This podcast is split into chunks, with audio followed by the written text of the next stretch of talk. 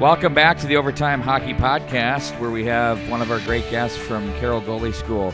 It is Steve Carroll, the goaltending legend from Edina High School via Mankato State, where he was an All American goaltender and has been working with our goaltenders for quite some time, uh, not only in the state of Minnesota, but well beyond as well. So, Steve, I know you're a busy guy with uh, all the things you have going on, and you know you're engaged at Gustavus College as well, coaching there, and you've got the full time gig. So, thanks for jumping on with us here today.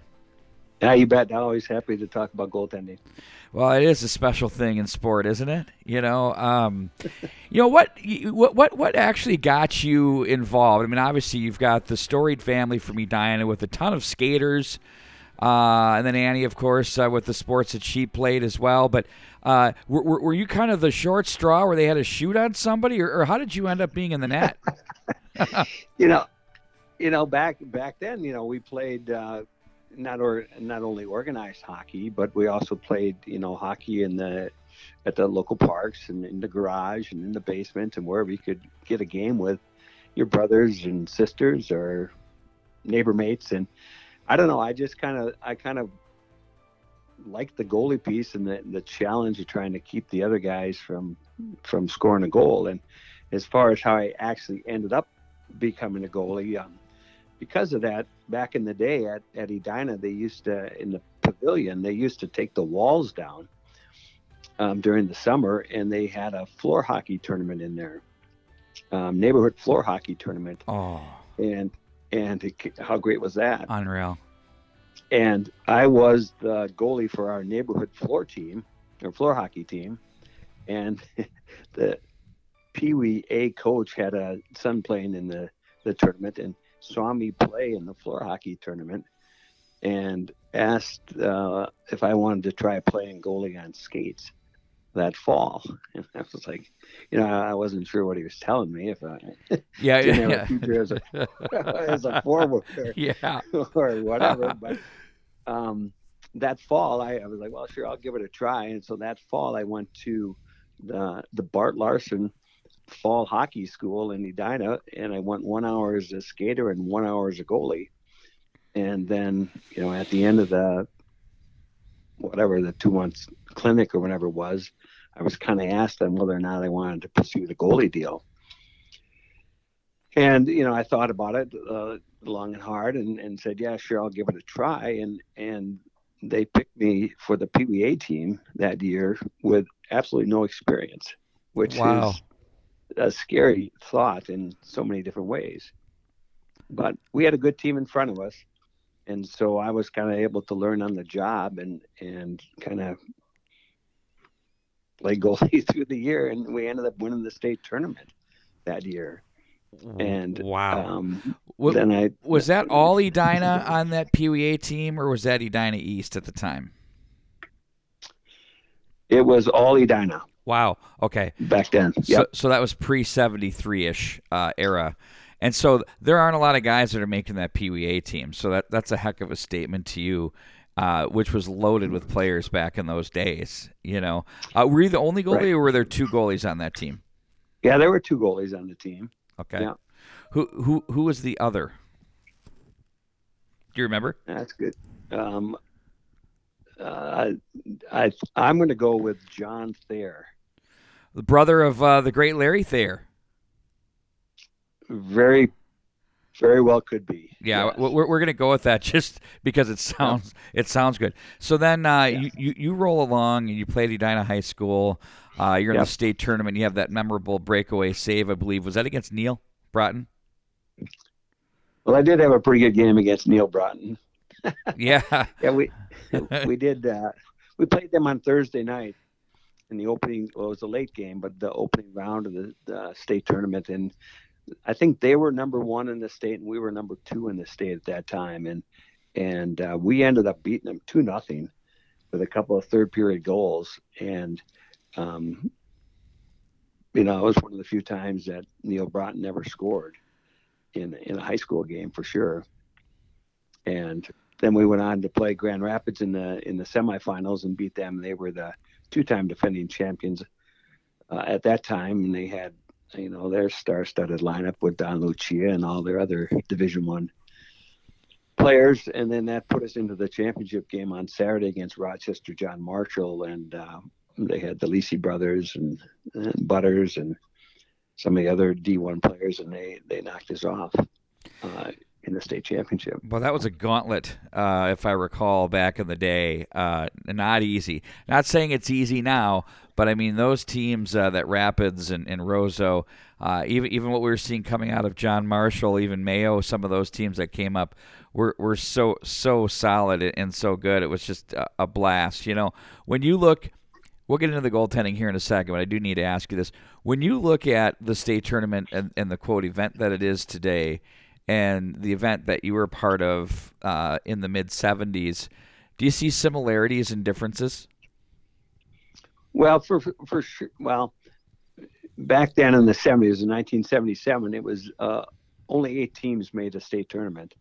Now there's uh, the two classes, I think, and so obviously, so fewer kids made the state tournament. Um, it was played at the old St. Paul Civic Center with the glass boards. Um, it seemed a little more special back then because it was only eight teams and it was three days and there wasn't the internet. And so you hadn't seen a lot of these teams um, throughout the year. And so when a Roseau or a Grand Rapids or you know some of the Rochesters came to that tournament that was the first time a lot of people got to see the talent that was out there. So um, definitely a cool experience there. I would say still playing in the state tournament whatever year, um, even nowadays, um, is a is a thrill of a lifetime. It you know it seems a little more. I won't say corporate, but it doesn't seem quite as. Um, I, I, guess I'm not sure what the word. Would I would be, say folks. I would say folksy, in a way. You know, um, uh, you know, if I if I were to like just from the outside looking in, it was more, uh, it was it, it was less of a divided attention. It was all the attention on those eight teams that you suggested, right? Um, yep. But on the same token, everybody was looking at it. Now we have yep. the ability to go back and watch replays or watch the game later because it's recorded, and you know, so it it it, it was it was just there's just a lot more drama I think to it then, and the and, and the the small town versus big town metro versus greater Minnesota, I think that was so much more expanded because of that. And whereas now both the tournaments do incredibly well with numbers. People love the Class A tournament. All I have to do is look at semifinal Saturday and the numbers that they do. It's unbelievable. Or Friday, numbers they do are unbelievable, and, and even on the finals. So it's it's absolutely has its place and it's great. But I think that the, the I think the focus of the fans are on more of the corporate product, and it seemed more um, homespun maybe back in the earlier days. Yeah, and, and that that rink was something special too. I mean, the the, Ex, the Xcel Energy Center is awesome, an awesome place to play, but the Civic Center was a very unique place to play with the glass boards and and just the lighting and the whole atmosphere around the civic center. The old school civic center was was something really really cool. It had almost a it had almost a carnivalistic atmosphere to it. Do you know what i mean? Where yeah. you know you could really smell the popcorn and and and, and the ushers you know the whole thing you know and it was just uh really, really, really cool. So then you go on and play at uh, Division Two hockey, which doesn't exist anymore. Uh, now right. at Division One, uh, which is now known as Minnesota State Mankato, was Mankato State at the time. Earn All American honors, have a heck of a career there. Why don't you just give us a quick synopsis of your four year run there? Well, um, I ended up at Mankato because my older brother Mike was down there, and he he was uh, playing hockey and baseball down there, and so I thought that would be a good fit for me to kind of go down there and be part of that program. And and we had at that time a group of guys that were um, probably borderline D1. There wasn't as many D1 opportunities as there are today, but we had a lot of guys that were probably D1 caliber um, players that were on our team, and and we played in four Final Fours during my four years wow. there, and um, ended up winning the national championship after my junior or during my junior season. But it was um, an incredible experience, and like I said, talented teammates. Um, many of whom probably could have been on a D1 roster some someplace, but chose you know the D2 route and closer to home type experience, and uh, it was a ton of fun for sure. So, were you squaring off against Jeff Passolt at that time when he was at St. Cloud State, or had had he had already gotten out of there? Well, I did square off against him a couple times. Beautiful. And then you guys merged together into the newsroom, into the sports room, sports department. Well, yeah, that's we that's wild. And uh, his his younger brother was on our hockey team, and that's how I got to know him. So his brother Johnny, John, started out, at, you know, at, he was the St. Louis Park star. Love him. Um, started started at the U of M and then transferred to Mankato, and so because of Johnny, I got to meet Jeff, and you know we kind of figured out that we are both kind of in the broadcasting track in school, and so we kind of stayed in touch and had that bond moving through. And once I did graduate from college, I, I was working uh, in television down in Mankato, and um, Jeff would always Jeff was at KARE 11 at that time, and Jeff would always um, send um, refer the interns at KARE 11 to come down and work for me in in Mankato. Nice. And, uh, and I was nice. like, well, okay. And so um, at one point, I decided to, you know, kind of go the other way and ask Jeff if there's any opportunities for a guy from Mankato to come up. Why not, right? KARE 11, you know. And as it turned out, um, he did have an opportunity. There was a there was a part time position up there at KARE 11, um, watching games on Tuesday nights, Saturdays, and Sundays, and I jumped at the opportunity and joined the the sports team. And at that point, the sports team um, was Jeff Passolt, Tom Ryther, Dick Bremer, right. and then eventually Randy Shaver, and ended up staying at KARE 11 for for 12 years and really enjoyed my time there. But of course, the hockey bond with Jeff um, really opened the door for me to get into KARE 11. It's amazing how hockey can do that for for mm-hmm. so many people. And then you know through that time you were coaching, right? And um, you you you know one of the things we talked about before we we jumped on for this segment was you know, one of the things you didn't want to do was was be the sports news anchor guy uh, who happened to be doing a hockey camp. Here, come get it, as you said, get a free uh, eight and a half by eleven glossy and come to camp, right? I mean, so you had right. a, you, you, were kind of trying to uh, uh, tastefully balance that, correct? I mean, so can you take us what kind of started spurning you into the the the coaching and, and, and being a part of the game that way, and when that occurred?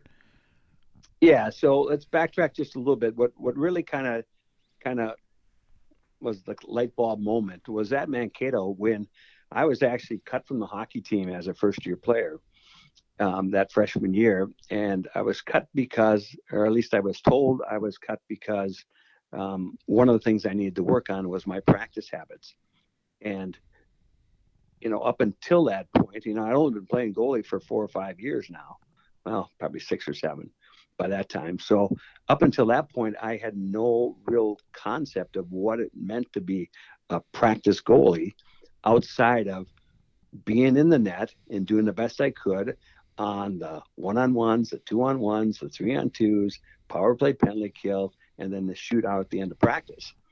And I never thought about, never learned about the individual things that I should be doing in addition to that to make myself a better goalie.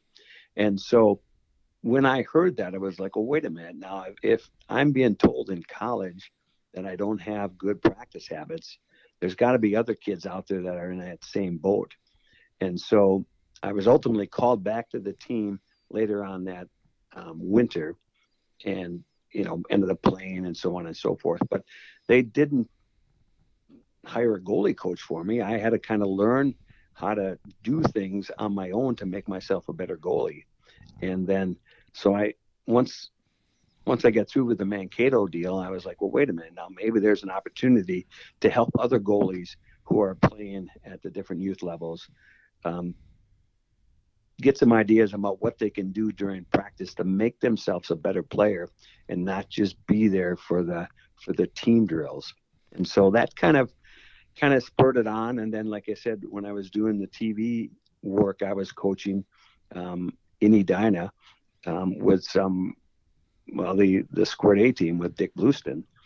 and helping their goalies there and, and really enjoyed working with the kids there and seeing the impact you can have by um, giving them positive uh, reinforcement and helping their game and and then I continued to do that you know through the TV career but like like you said I, I didn't want to be a TV guy holding the goalie camp mm-hmm. and then once once the uh, once the TV career ended then I thought well let's just go for it and see what happens and we got I don't know 15 20 kids that first year and it's kind of snowballed from there. 28 years later. You know what I always recall is uh, I, I think when you when you jumped into the mix, uh, it was right about when Warren Strelow was uh, starting to kind of turn down his efforts or people were looking elsewhere, if I remember correctly. And there was a, a big void there. And I remember looking at the goaltending terrain going, oh, good, Steve's got it. And I, I, mean, I, if I'm if I'm wrong, correct me. But I think that's kind of how I remember that evolution. You know, um, I had him from '76 to '85, and I can't say enough about him. And uh, more importantly, how he evolved with the position uh, at the pro level through the 90s and into the early 2000s before his death. But it felt as though it was in good hands when you took over. Am I correct that there was a vacuum and you were able to kind of slide into that? Well, I mean, you know, the, the other gentleman who did an awful lot of work with goaltending back in that era was Dave Peterson. Oh yeah, at Minneapolis Southwest, and his teams always had good goaltending, and he was actively involved with um, USA Hockey and and helping them with their goalie development um, curriculums and and teaching methods and so on and so forth. So, um, you know, I never really thought of it that way, but I, I, would say that you know Warren Strelow was the goalie coach on the 1980 Olympic team, and that was kind of the early days of um, a coaching staff having someone that had some Correct. knowledge of what to do with the goalie position, and so um, those two guys for sure kind of laid the foundation for for goalie development and and making the making it such an important part of the game today. So over the over the years from when you began to what's evolved to today, I mean there have been a lot of changes. Conceptually, mm-hmm. some things are are similar, but but from from what you've needed to do to be nimble, what do you think the biggest mm-hmm. benchmarks of change have been uh, over time that you've had to change or maybe things that you've watched and said, you know what, let's do this differently here. Let's think this. Let's think this a little bit different. Well, a couple things that come to mind for sure. One, the equipment has changed dramatically. Um, it's much more protective. Um, it's not quite as big as it used to be, but it's bigger than it was when I played. And then the other thing that and more protective, was, right? Well, yeah, I was a little. sure, it's more protective. Yeah, but the, but the, there was a there was a period of time there where there weren't really any regulations, so bigger was better. And yeah. you were getting leg pads that were up to the goalie's thighs, and you had um, catcher mitts that looked like fishing nets, and and the shoulder pads that looked like they belonged on football players, and and some of the stuff that just made it, you know, an entirely different game. But the other thing that really has changed is, is how the goalies deal with shots down low. And when I played, we used the old school skate saves. And so we would turn our blade out to try to use our skate blade to deflect the puck into the corner. And now the, the padding has gone away on the goalie skates, protective padding, and now they all use the butterfly technique. And so um, as a coaching staff, we've just talked about staying relevant with what's being taught today, and obviously the butterfly um, technique is what's in today. So we've had to learn and adjust our teaching styles to address the butterfly technique and how that can and cannot uh, be an effective save. So then, can I can I ask you a question on that real quick? I've, yeah. It, it's always been a mental battle of mine. Uh, you know, when you do when you do look at the old skate saves, and I think back to being having a ton of puck shot that way, we looked like we were doing a little bit of a two step dance there when we would save the puck. But um, theoretically, I fully understand and appreciate why that was because there was such a fear of of deflections coming up and, and going upstairs. Do you feel as the way the butterfly position is taught now, and and the gear's gotten bigger. Um, that that the, the top half of the net has been addressed sufficiently. Well, I think the, the, the big concern with people using the butterfly is that they go out, they go down too early and they stay down too long, and uh, that's a big problem, especially with a uh, a goalie who's undersized. And when they're down on their knees, they do leave uh, a ton of space open over their shoulders. And so we try to teach them to go down with a purpose and get back to their feet with that same sense of purpose and not just be in your comfort zone by playing on your knees and hoping that they'll shoot it low where you can make the save. And so um, the upper corners are always still kind of uh, a problem for the goalies that use the butterfly exclusively and use it in the wrong wrong period of time. And the other thing that you've probably seen in the, the different games you've been covering is this technique called the the RVH, which stands for the reverse vertical horizontal. Have you seen that move? Is that across the goal line? Yeah, when they, yep. they, go down on one knee up against the post, and then they, yep. extend the other knee, the other, the other, you know, to cover the center of the, the net. And it's very trendy move, and um, you know, it's it's kind of like the butterfly was, you know, 10, 15 years ago, where people are going into that technique or using that technique at the wrong times, and um, providing opportunities for shooters that really shouldn't be provided if they would just stay on their feet and uh, cover the cover the post the kind of the old school way. Well, there's some things that I've noticed. Uh, saw one last night in a game I did, where sometimes the goalies are tardy getting over there, and mm-hmm. uh, I I've seen more weird uh, wraparound type goals or uh, as we call bank shots that might hit some mm-hmm. gear, some gear that's uh, uh, kind of fading out toward the top of there, the middle of the crease area, where, where, where it gets a little loose. Um, I do think if you're a bigger goaltender and you can get your shoulder up to the post and you get there quick enough, you do take that away. But but yep. it seems like I have seen over the course of the past two decades more um, weird goals scored from around the goal line than maybe you and I would have seen from the 70s to 80s into the 90s combined because there was so much attention paid to getting over there the appropriate way. I, I think that's a challenge that you have for sure. W- would you agree with that? Yeah, hundred percent. And you see at the NHL level too. I mean, I think some of the guys in the NHL level go down into the RVH um, way too early and stay down way too long. Yep. And they're playing they're playing percentages, but you're in the NHL now, and and and you've got snipers that you're dealing with, and they can pick that six inch spot over your right shoulder that's open, or you know you just give them a little sliver of space over your your left shoulder, thinking that it's going to hit your shoulder and and it goes into the net. And so, well, uh, like I said, right. Well, now Steve, they're shooting at the helmet because it's rounded, and they see that sliver of space and they bank it off the bucket right into the into the back of the net. Well, yeah, there are some coaches that truly do teach the shoot for the ears, and you know that is what it is. But um, uh, I'm a big believer of don't make it easy for the, the shooters to score on you. And sometimes when you go in to the RVH for no reason, um, or you go down into the butterfly for no reason, you give that shooter an advantage, and you don't want to be giving the shooter any sort of advantage in the shooting situation. So when you work with your goaltenders, young, medium, older, whatever it may be, how do you how what what is your methodology? What what does what does Steve Carroll and Carroll Goalie School? What do you really promote uh, from an overall goaltending package of what you're looking for out of your players?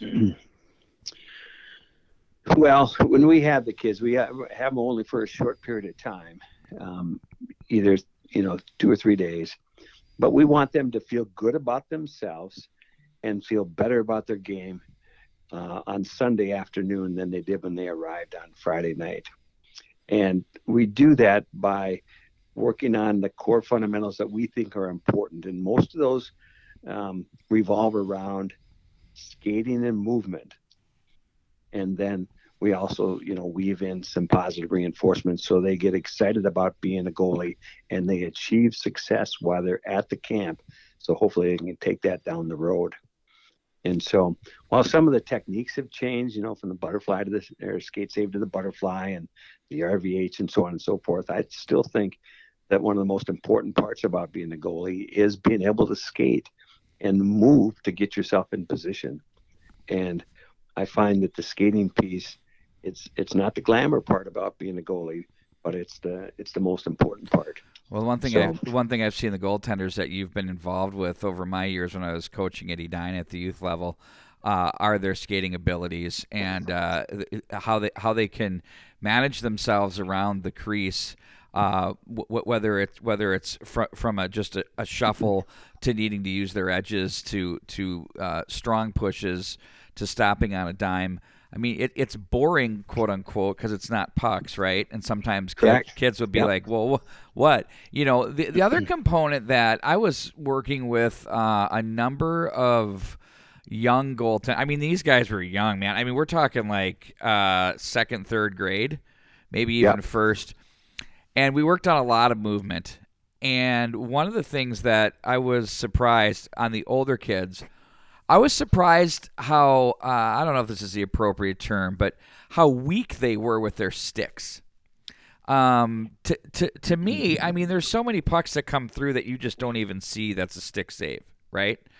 And mm-hmm. what do you do with it? Where's your stick? How is it working? Are you ramping it into the top shelf? Mm-hmm. I mean, I'm not saying you have to be at a 90 degree angle or anything like that, but I, I feel like that's an art that has been largely passed by a little bit. What are your thoughts on that? Yeah, I would say stick play is is generally not very good for most goalies, um, and it is. It's it's again not a not a not an exciting thing to work on, and so a lot of people skip it because it's not exciting. Um, but you know, look at Alex Stalock and exactly the, the magic he has with his stick. And his ability to play the puck is one of the reasons that he was able to elevate his game to uh, certainly the college level and then do an outstanding career in the NHL. But there's not many goalies like him that can play the puck. You know, which is I don't understand that, but not many can.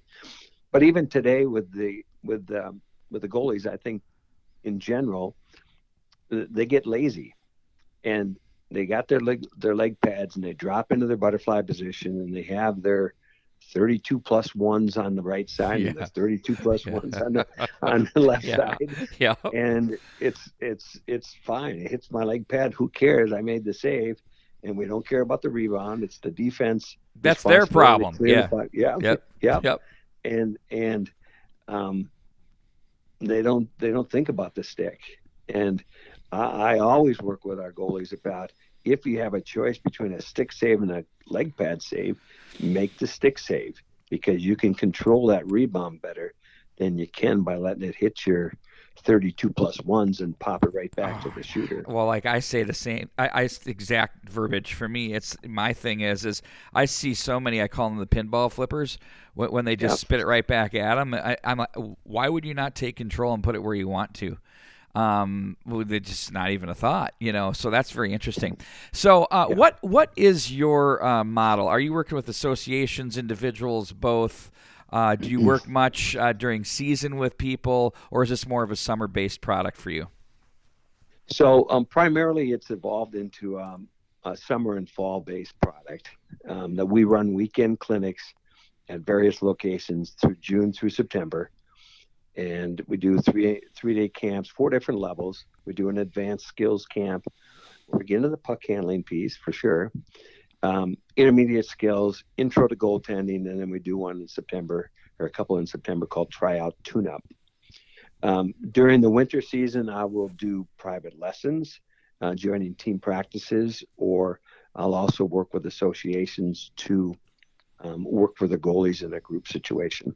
So, so, so, the best thing for an association to do, and I've seen you work this. It's great stuff. Um, fully endorsed by yours truly. Uh, you, you, for sure. You, uh, the best thing to do is reach out to you on your website.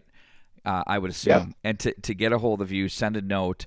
Um, yep. and, and you know, I think I think you know, I've been on, we've all been on youth boards, and we sit around and beyond singing "Kumbaya," we try to come up with you know how can we help our players become better. Um, how can we do skills things? And I know everybody's very concerned about the goaltenders, but not, there's not really what I would term, Steve, a lot of direction into what to do uh, or how to go about it. So, in the case of you, if I'm an association and I want to bring you on, maybe we book out a bunch of uh, evenings that work for you and the organization, correct? And then you say, right. hey, it's a, a, a, a 10 week package or, or however long it works. I, am not sure. What, what's, what's the length of time that you get engaged with in that type of scenario? Well, it, it really depends upon what the association is looking to um, accomplish. Um, some associations like to do weekly, um, you know, through the season. Some don't have the budget and they might want to do monthly.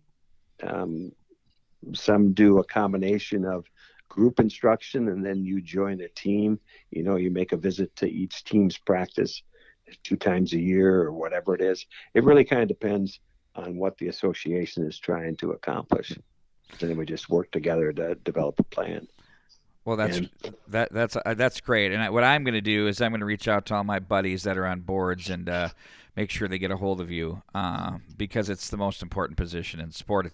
As I've been told, it's the most negative sport because you're forced to react to everything. It can be positive, but you, you, don't get to you don't get to you know force anything. You, you just react, and and that's the fun of the position, though, too.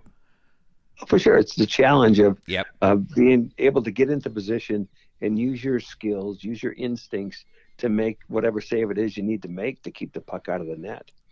And let me just add, Pete, on those those association clinics. What what I really try to emphasize to the associations is that it's important for the coaches to be part of that clinic mm-hmm. because too often, and this has kind of become the trendy thing in youth hockey, is an association will hire a goalie company, and it doesn't matter to me which goalie company it is, but the goalie company comes in Sunday nights, Monday nights, Tuesday afternoons, or whenever they come in. And oftentimes the coaches in that youth hockey association go, phew, I don't have to worry about goalie instruction because they, the goalie company is coming in on Monday nights and they're going to solve all the problems my kids have on Monday night.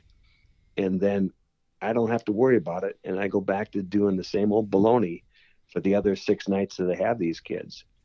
And so uh, my thought is is that the time I'm not there is almost more important than the time that I am there. Yes. Because the coaches have the kids more than any goalie company typically has them during the course of the season. And um, if the coaches are not involved in, in something like that, then from the goalie company perspective, we're kind of starting over every time we show up because there's been no progression made during the week. Does that make sense? Absolutely, and you can fall back into the old habits again. And if, if you sure. can't if you can't correct, it's just like hitting.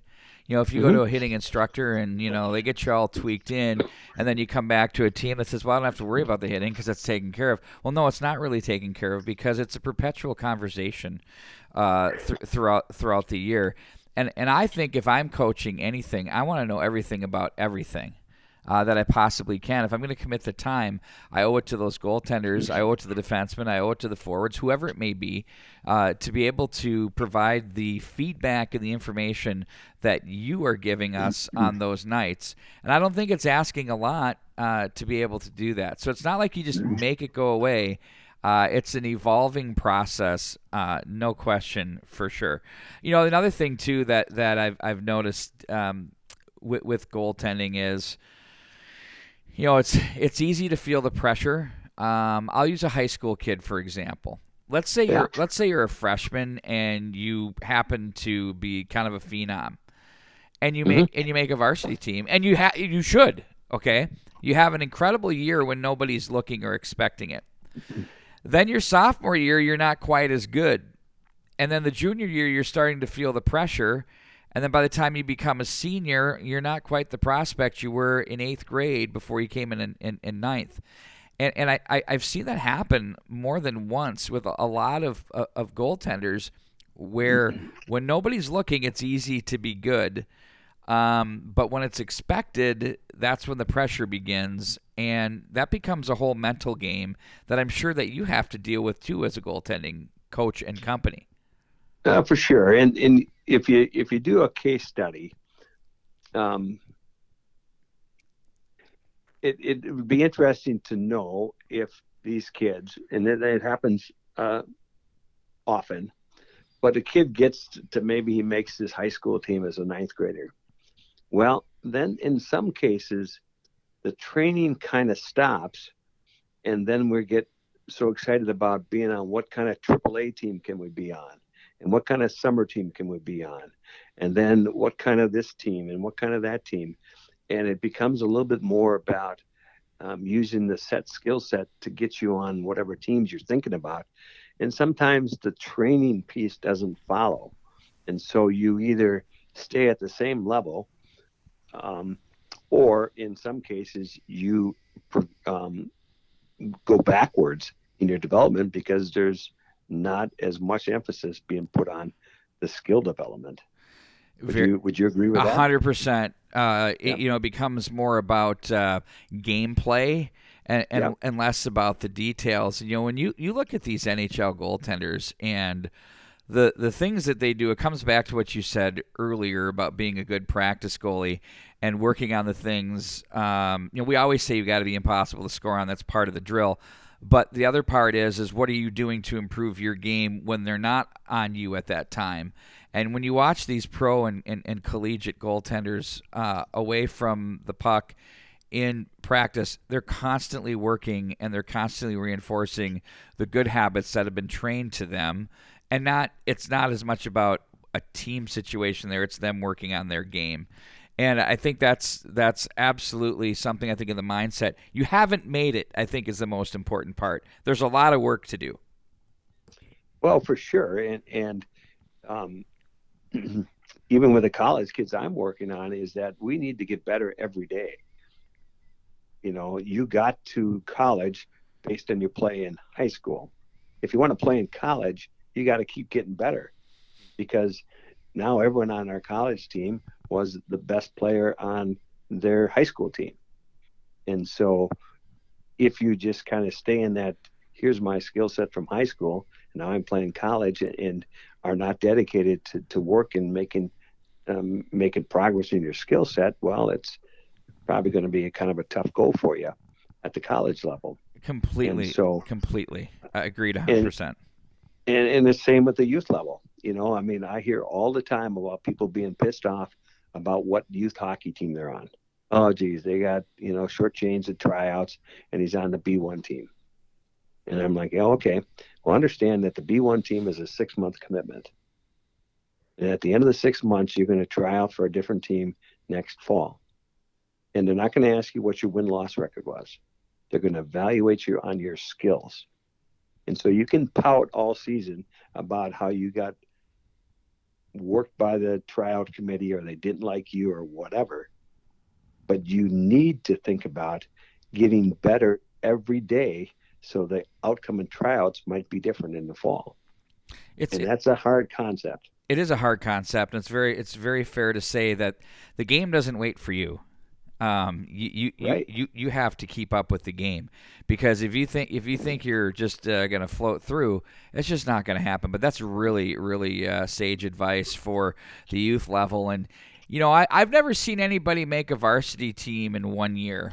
Uh, or or a college team in one year. You know, they always say to win championships in one game or at the beginning of the year. you know, same thing for making a team, and um, that that's some of the, the the the part of the process that I think gets missed in all this because it comes back to what you said earlier, Steve, and it's about you know which team am I trying out for, which summer team am I making, um, what status do I have, uh, because that validates where I believe the thought process is to where the team is that they should be a part of. Right, and it, you know it goes for you know the kids who make the double A teams too, you know, and or the A teams or the C teams is that it's a six month commitment, and that you know how you use that six months is going to impact what happens the next time you have to try out for a team and so you think you're sweet because you made the double a team well that's great But if you just kind of coast and don't work hard and get all excited about winning games all the time and don't work on your individual skills, you know, you're going to get passed by pretty quick in your community and certainly at the different levels. And so uh, I always encourage kids that no matter what level they at, they're at to work to get better every day, some aspect of their game every day. Well, so at the end of the year, you're a better goalie. Well, there's always someone there that wants that what you have, you know. So whether it's the game, right. whether it's the game itself that's across the ice from you, or whether it's that position, what have been uh, some of the successes that you can really you know, whether it's specific or just, you know, from an overview, uh, look to, you know, when you look back at this and say, man, I've been doing this for this long, and here's the really cool part of the successes of what I've done, and I'm really glad I've done this? Well, I mean, the bottom line is I enjoy working with kids, and it's been a great way for me to stay involved with um, youth hockey or, or hockey in general at several different levels, but helping kids along their journey of playing goaltending and um, or being a goalie. And, and like I said, it's it's been a great way for me to stay connected to the game and know when you're out there that you're making a difference with the kids. And every kid's goal is different. So for some kids, it's boy, can I help them get to the varsity team? Can I help them make the double A team? Can I help them make the B1 team? Can I help them make a college team? Yeah, it, it's fine, and it's cool to see that you have helped them along in some aspect of their game. Um, you know, in, in I've been doing my goalie school for I'm going into my 28th year, and so you know I don't know the exact number of kids we've trained, but it's it's considerable. And I and I look back at um, some of the kids that I do know that came through my program that you know make me feel good about it. Is is Maddie Rooney.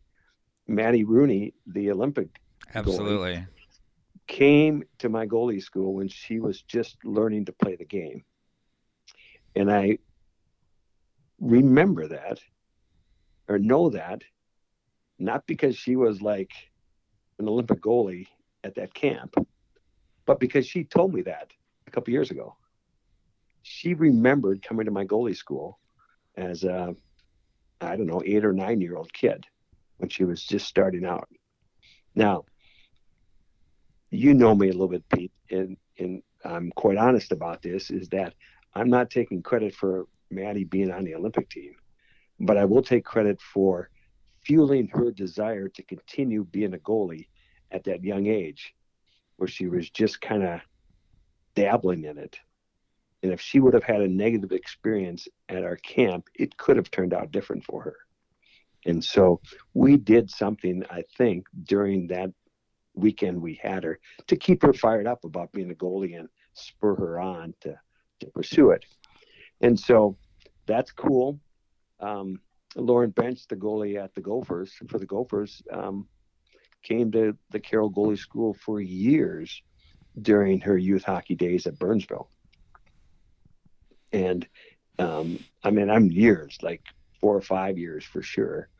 And then she's been a counselor at the Dave Peterson camp, which I run for Minnesota Hockey for four or five years. And she came as a student for her three or four years in high school. So I've worked with her, I don't know how many years, 10 years, maybe. I don't know.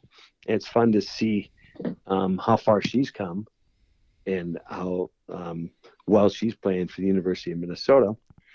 And then, you know, on the men's side, you know, there's been a number of goalies that have come through that have had success in the, at the high school level and the college level. And a couple that stand out would be uh, Adam Carlson from Edina. You probably know his story. Love his story.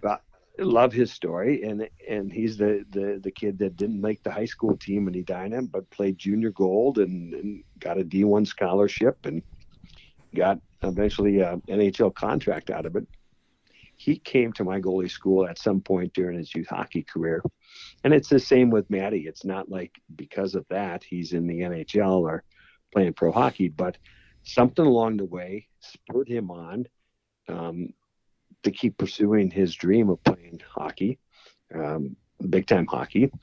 And another one that comes to mind is Adam Wilcox, um, the goalie from the Gophers, um, who's playing. Who was a? I think he was drafted in NHL draft choice. I think the Devils. Think yeah. Yeah, and I think he's still playing in the American Hockey League somewhere. You know, he, here's an example of his dad was was the was the youth hockey president in South St. Paul, and they hired our company to come in and train the goalies. Well, who do you think was in that group? his son.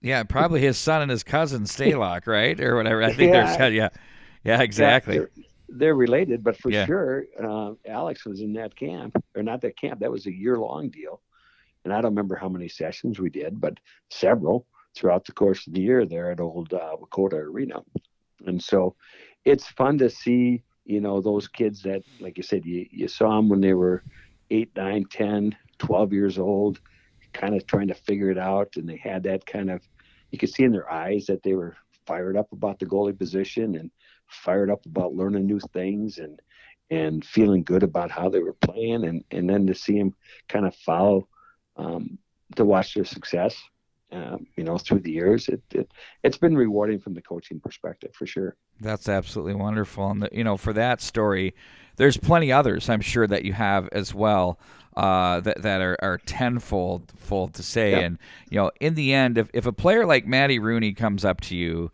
and and makes that statement, they, they don't just randomly do that.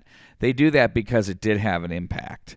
Um, that's what I've always found. If, if, if, if they didn't, they wouldn't say it. And I think what coaches' roles are absolutely to to teach and to to demonstrate and illustrate and help players develop technique but it's also also to ignite and it's to light that passion. Uh, some people have it, some people don't as players, but when a coach can do that, uh, you know, it comes in many different ways and forms. And to be able to touch as many different goaltenders and organizations as you do the way you do, it's not like you're just knuckled into that six month commitment with one team and two goaltenders. And so a, a lot of goaltenders from Minnesota hockey to uh, what you're doing, and, and even those that are in Iowa now that are, are you're working with, mm-hmm. have all been benefited from this. And you know, you you look at the pictures even on your website. I know you've got some uh, probably goaltenders that you've had in the past that are now a part of, of what you're offering too as well, giving back to the game. Well, for sure. And like I said, I, I visited with Maddie. Um, it was after the World Championships a couple years ago, and and we had a conversation. We had set up an interview to do um, an article for one of the publications I was working for, and I believe she brought it up that she remembered coming to my school, and um, again, she was, I'd say nine or 10, maybe eight, just very early in her goalie career. And is it, did we show her how to do the shuffle that it is getting her to wherever or how to do the butterfly to, you know, whatever, stop the Canadians in the, in the shootout? Um, I would say no, but we did something during that week that one she remembered. And like you said, continued to fuel the flame that was burning inside of her. So it's it's that's the rewarding part of being coaching that you know you've you've had a small piece in a lot of kids development in their careers.